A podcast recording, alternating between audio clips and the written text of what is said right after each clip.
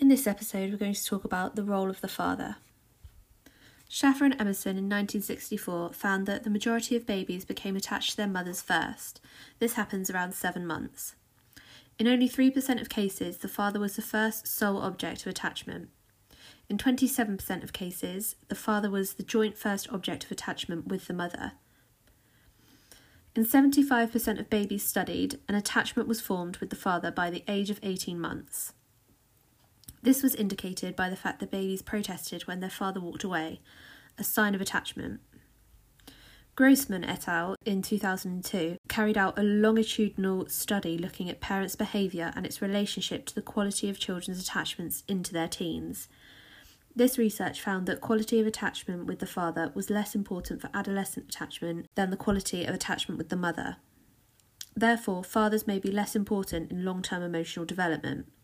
However, Grossman et al. also found that the quality of fathers' play with babies was related to the quality of adolescent attachments. This suggests that fathers have a different role in attachment, one that is more to do with play and stimulation and less to do with emotional care. Some evidence suggests that when fathers do take on the role of being the main caregiver, they adopt the behaviours of more typical of mothers.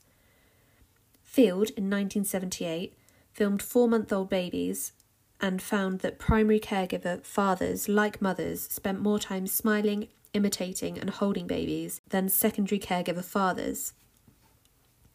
These behaviours are related to interactional synchrony and the formation of an emotional attachment. Smiling, imitating, and holding babies are behaviours that are important in building primary emotional attachment with a baby. So it seems the father can be the more emotional attachment figure. The key to the attachment relationship is the level of responsiveness, not the gender of the parent. One limitation is confusion over the research questions. Some psychologists want to understand the role of fathers as secondary attachment figures, but others are more concerned with fathers as a primary attachment figure. The former have tended to see fathers as behaving differently from mothers and having a distinct role. The latter have found that fathers can take on a maternal role. This means psychologists cannot easily answer the simple question what is the role of the father? Another limitation is conflicting evidence from different methodologies. Grossman et al. in 2002 suggests fathers have a distinct role in children's development involving play and stimulation. However, MacCallum and Golombok in 2004 found that children without a father do not develop differently. This means the question of whether fathers have a distinctive role remains unanswered.